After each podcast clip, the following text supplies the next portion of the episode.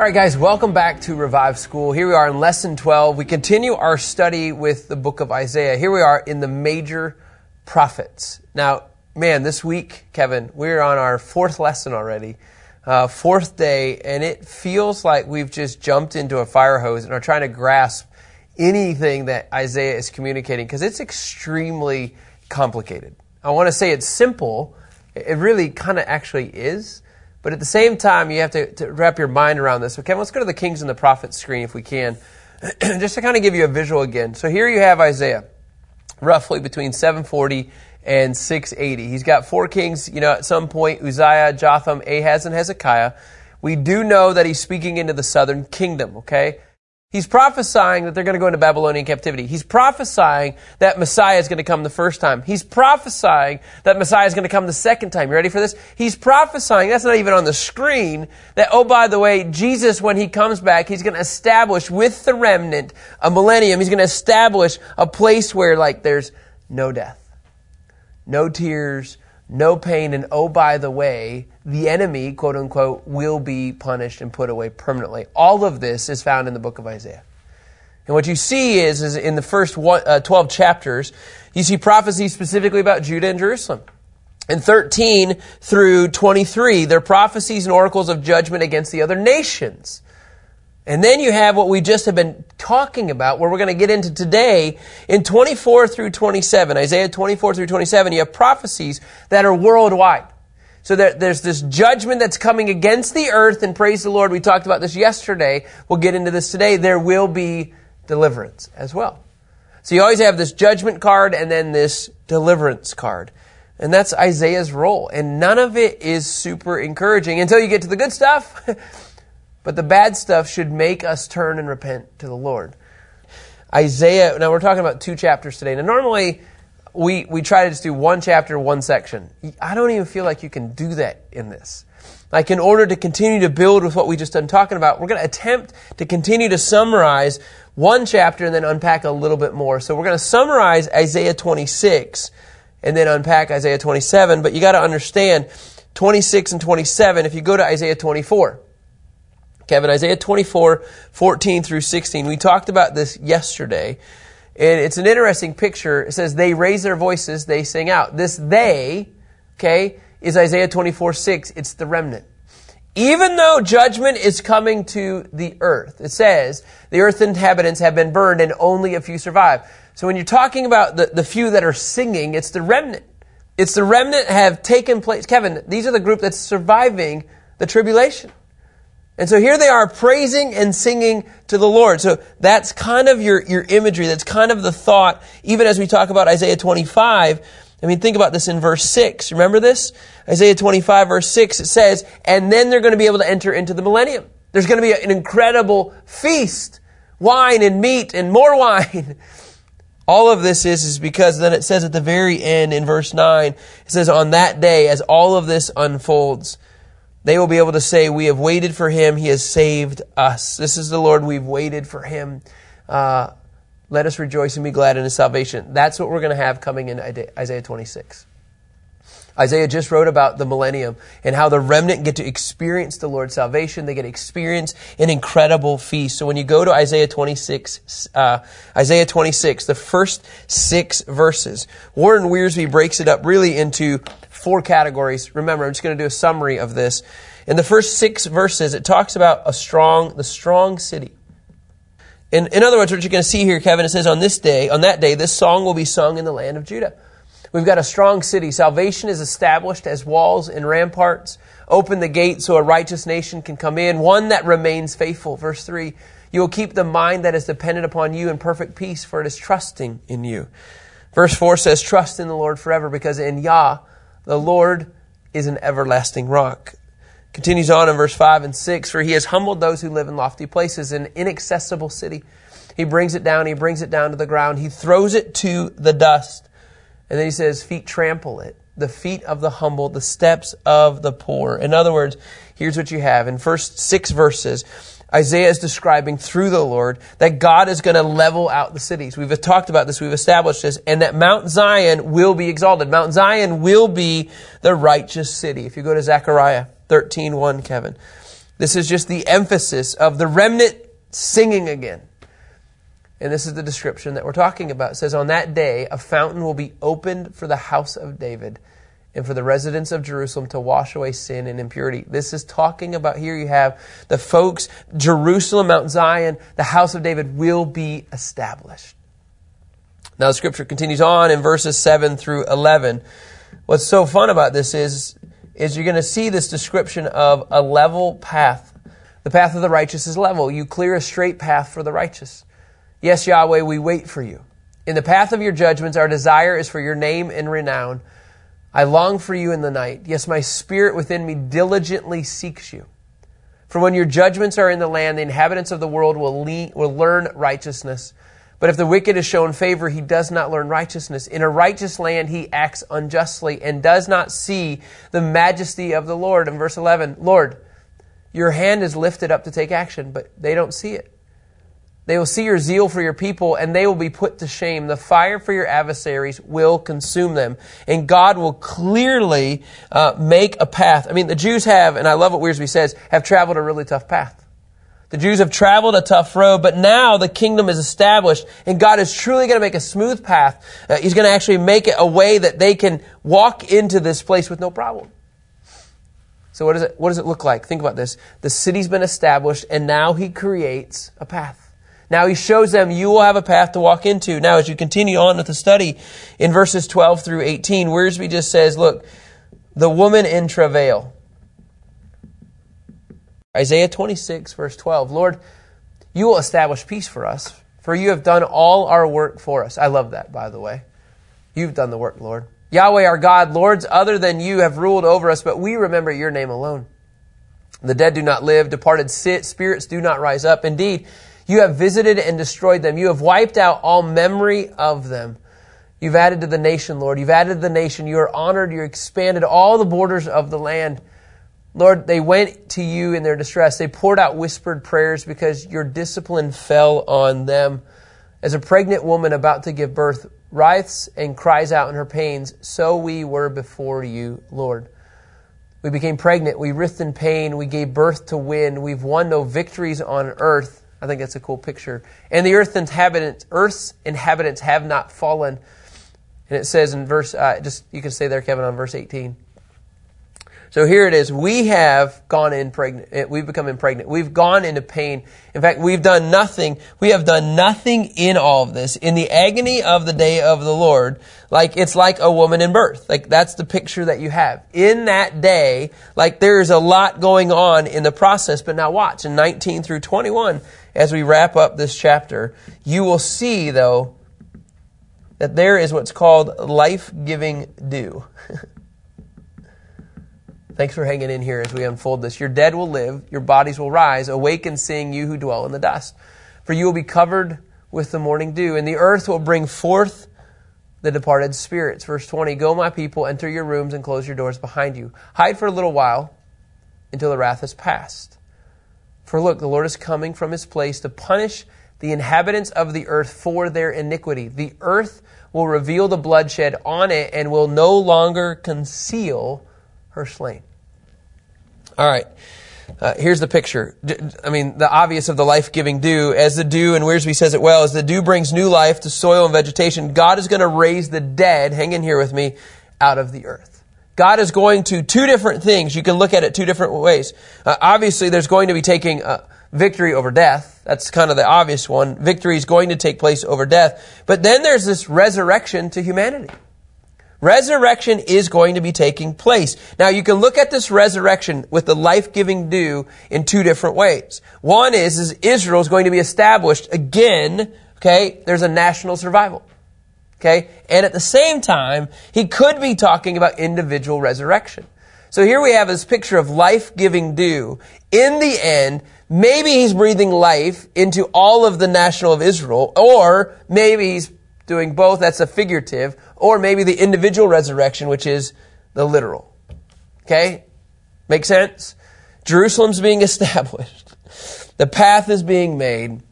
There's going to be a process, and it's going to be painful. Like, this is painful. In this time of tribulation, it's painful. But, oh, by the way, when it's said and done, resurrection is going to take place. Okay, everybody with me? Now, here's where it gets really, really bizarre. You have to understand something. And I believe this. Before the restoration of all of Israel, God's people will, and I think this is very true what Wiersbe says, God's people will experience hard times. It points to Revelation 12. Now you can say, well, you lost me again, Kyle. You lost me again. I believe we're going to be raptured out of here before the tribulation. Look, man, I have no problem. I have no problem if that's your view. All I want to just say is just in case, let's get ready.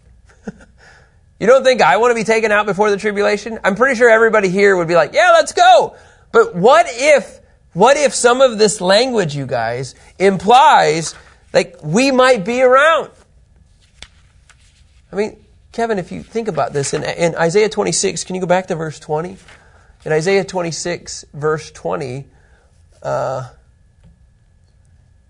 look at this. Go, my people, enter your rooms. Close your doors behind you. Hide for a little while until the wrath has passed. Kevin, I don't know how else to get around this. What do you think that means? There's going to be a time of God's anger being poured out on the earth. And some of his people are going to experience it. And we talked about this in Isaiah 20, 24 and 25 about the remnant, that there will be a faithful remnant, right? Who's to say that he's not continuing this conversation and says, hey, by the way, you guys need to enter into your rooms because there's wrath coming. Wouldn't that be nice if you could just close your doors and that's it? Just hide for a little while, turn on the TV until the wrath is passed. I think it's going to be a little bit more intense than that probably. But I think this is the picture that we're having, is that once you've gone through this process, life-giving dew is going to take place. Resurrection is going to take place, whether it's national or individual. You can almost say, based on this text, just this text alone, that somebody's going to have to go through some hard times. It's probably the tribulation, but I want to just say it's totally worth it. Tom Constable says, before the new city gates are opened and redeemed, God's going to have to come and people are going to have to shut their doors against their foes. I think that's a really interesting image here. So, all right, this is your picture here. I know we haven't got to Isaiah 27 yet. But I will say this. Do I want to go there? No, I'm not going to go there yet. I might come back to this. Let's go to Isaiah 27, verse 1. All right, Kevin, are we good? You think we're clear? I mean, as much as we can. It's a lot here. Isaiah 27, he doesn't hold back anymore, you guys. So this is the process, okay? Resurrection's taking place. People are coming back. Now watch, in verse... Oh, man. Yeah, let's do this. Verse 1, it says this, Isaiah 27. On that day, the Lord, with his harsh, great, and strong sword, will bring judgment on Leviathan, the fleeing serpent, Leviathan, the twisting serpent. He will slay the monster that is in the sea. All right. Let's just kind of state some of the obvious. Leviathan, multiple myths. Israel had multiple myths out there about sea monsters. That's really the truth, okay? And they compared many to the Leviathan as a crocodile. You know what? I'd love to tell you I know. I'd love to tell you I've done the studies back in Israel, back in the days. These are what people have done, and this is a possible picture here.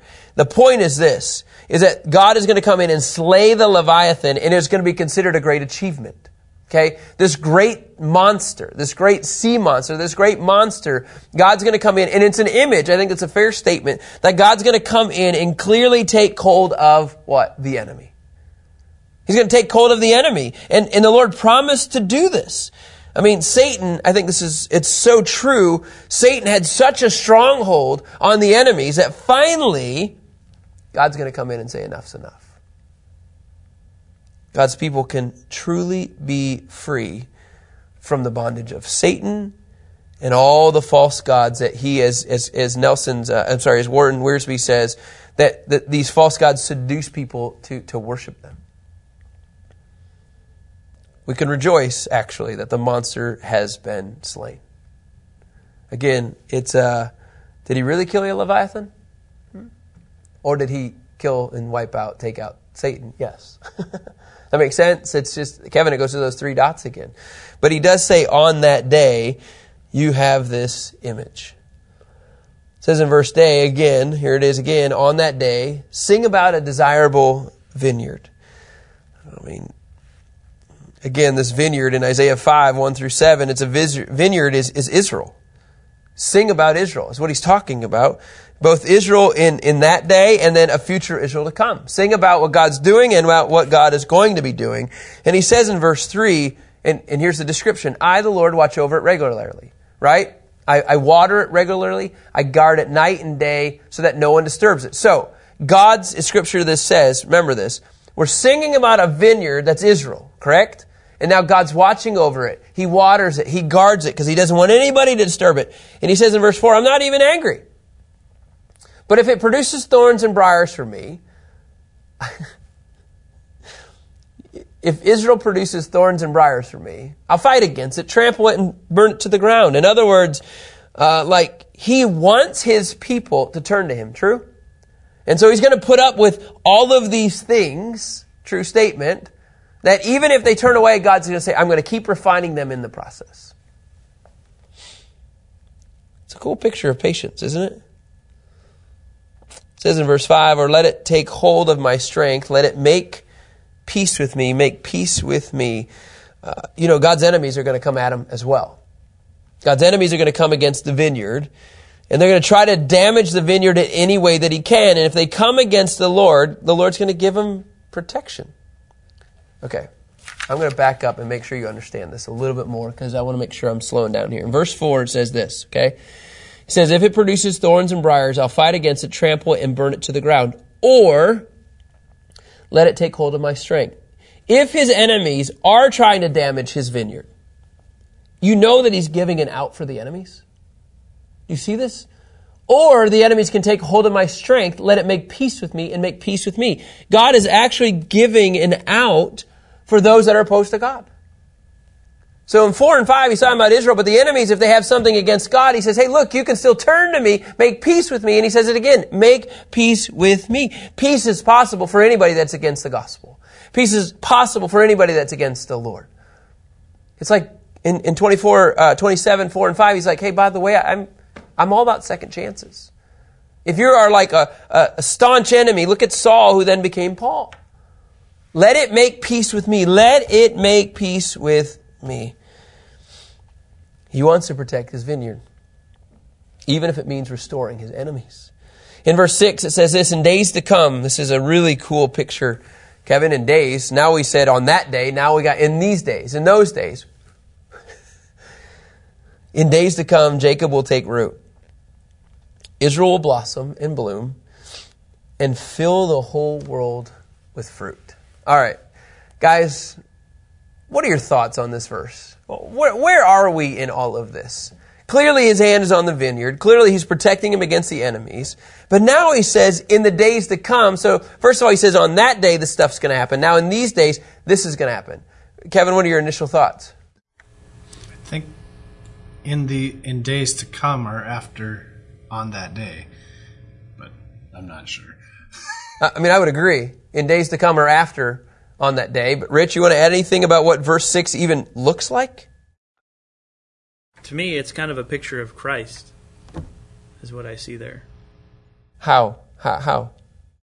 Well, he's in the line of Jacob, but that the whole world being filled with fruit. I mean, it's the opposite of what the picture he's painted as to why the destruction has fallen.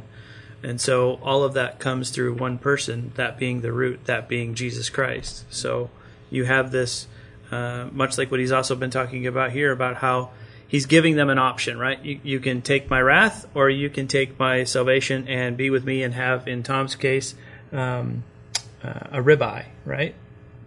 So to me, that's what I see there. That's a cool picture. I don't know if I'm right or I'm wrong, but that's just me. It sounds good. I mean, think about, okay, back up to Isaiah 27 again. Here you have the Leviathan destroyed, correct? Here you have the Lord still giving an out to his enemy, saying, hey, you can still make peace with me. And then he says, and in verse 6, like, Israel's going to flourish. I mean, the prophetic word is going to flourish. It is a picture of Christ. I mean, Christ is coming in. Israel's going to flourish because of Christ. Because of Emmanuel, God with us, because he came the first time, because he's coming the second time, Israel will blossom and bloom and fill the whole world with fruit. Israel will be a blessing because of Christ. Now, is he talking about the current, or is he talking about the future? Yes. Yes. Let's keep going if we can. Verse 7. Did the Lord strike Israel as he struck the one who struck Israel? It's a rhetorical question. Was he killed like those killed by him? Did God ever deal as harshly with Israel as their enemies? Well, sometimes I'd say yes, but the reality is in verse 8, he begins to unfold this. You disputed with her by banishing and driving her away. He removed her with his severe storm on the day of the east wind. Therefore, now watch this. Jacob's iniquity will be purged in this way. And the result of the removal of his sin will be like this. When he makes all of the altar stones like crushed bits of chalk, no Asherah poles or incense altars will remain standing. All right, here we go. We got to unpack some of this because there's... I feel like you just want to like read through this and be like, what? Okay. In the day of the Lord, okay, God is going to use, in verse 9, this purging mentality. Okay, God is going to actually use suffering. I think this is a true statement, and I like what Wiersbe says, to purge his people and prepare them for the kingdom. Okay, now verse 9, though, doesn't suggest personal suffering can atone for sin. We know only sacrifice through Christ can do that. Only Christ's sacrifice can provide that. But sometimes when you look at this, it could look like, hey, look, suffering could bring about atonement. It doesn't. God uses suffering and discipline in order to bring us to submission. Wiersbe says it well, so that we'll seek him and his holiness. I mean, think about the Babylonian captivity, Kevin. That's where it's like, well, he could be talking about even some of this stuff. Like, you could be purged, right? And so all of these things are being removed. All of these things are being gone. So what are they forced with? Nothing except turning to the Lord. So all of the idolatry could have been removed just simply in the Babylonian captivity. So he could be talking about that or the end. I think that's kind of where you have to slow down and say, you know, I'm okay if this message is for multiple times. You kind of have to. It's the already but not yet mentality. It's the Joel and the Acts mentality. It's the already of Isaiah 27 or just the book of Isaiah and Revelation. Yes, and but not quite yet. And I think if you have this mentality, man, God can really speak to you through this picture. And it says in verses 10 and on, he says, for the fortified city will be deserted, pastures abandoned and forsaken like a wilderness. Calves will graze there, and there they will spread out and strip its branches. When its branches dry out, they will be broken off. Women will come and make fires with them, for they are not a people with understanding. Therefore, their Maker will not have compassion on them, and their Creator will not be gracious to them. So, Kevin, here you have a picture. Okay, many would say, after Babylonian captivity. Here you have a picture of what does Jerusalem look like after the captivity. People are coming back and look what they're seeing. I mean, God temporarily, it could look like God took away all of his mercy in order for his purposes, Wiersbe says it well, to be fulfilled. And God maybe took them through this whole process in order for, and these activities took place outside of the city, but the destruction took place because, I mean, they didn't have any discernment, you guys. They didn't have any understanding. He needed to catch their attention.